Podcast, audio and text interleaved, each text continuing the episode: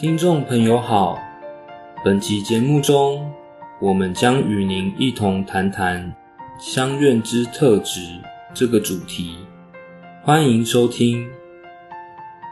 有些人为了凸显自己是不爱计较的好人，表面上处处与人为善，却缺乏原则或规范。只要自己感觉上是对的、好的，即使看起来明显是不适当或有疑虑的事，他却可以宽容以待。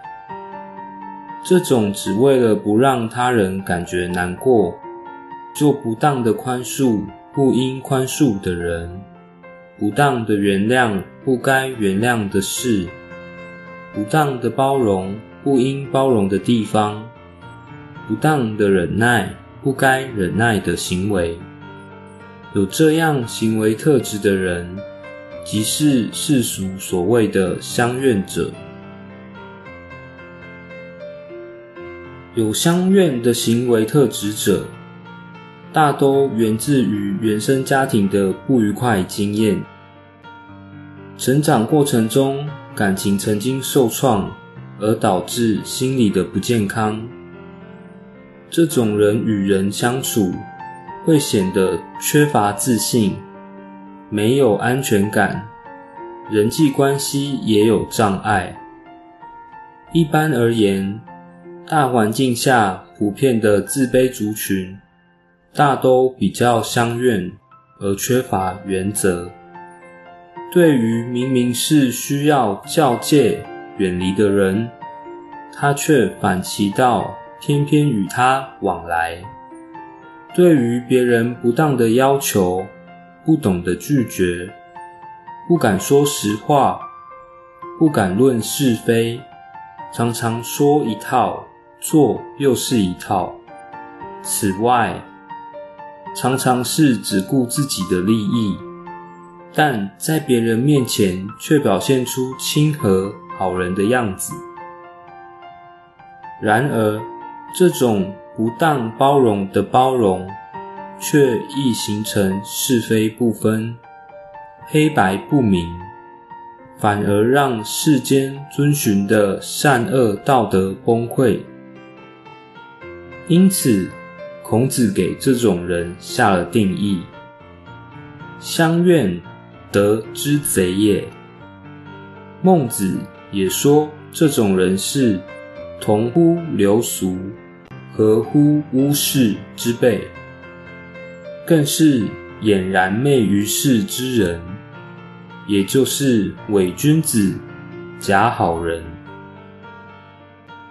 这样乡愿型的人，如果居上位，通常不会考虑自己的能力、条件以及角色责任，也不以社会国家众人利益为考量，却用模棱两可的做法骗取民心。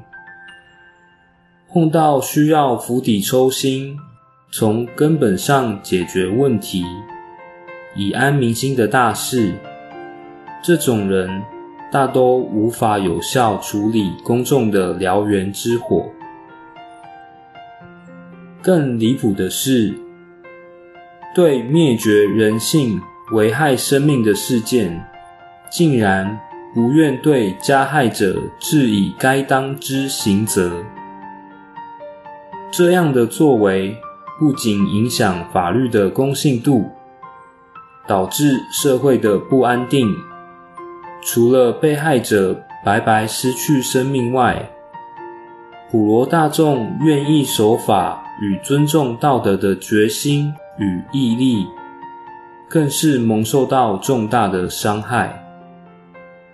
社会价值的依规与准则，同时也被牺牲了。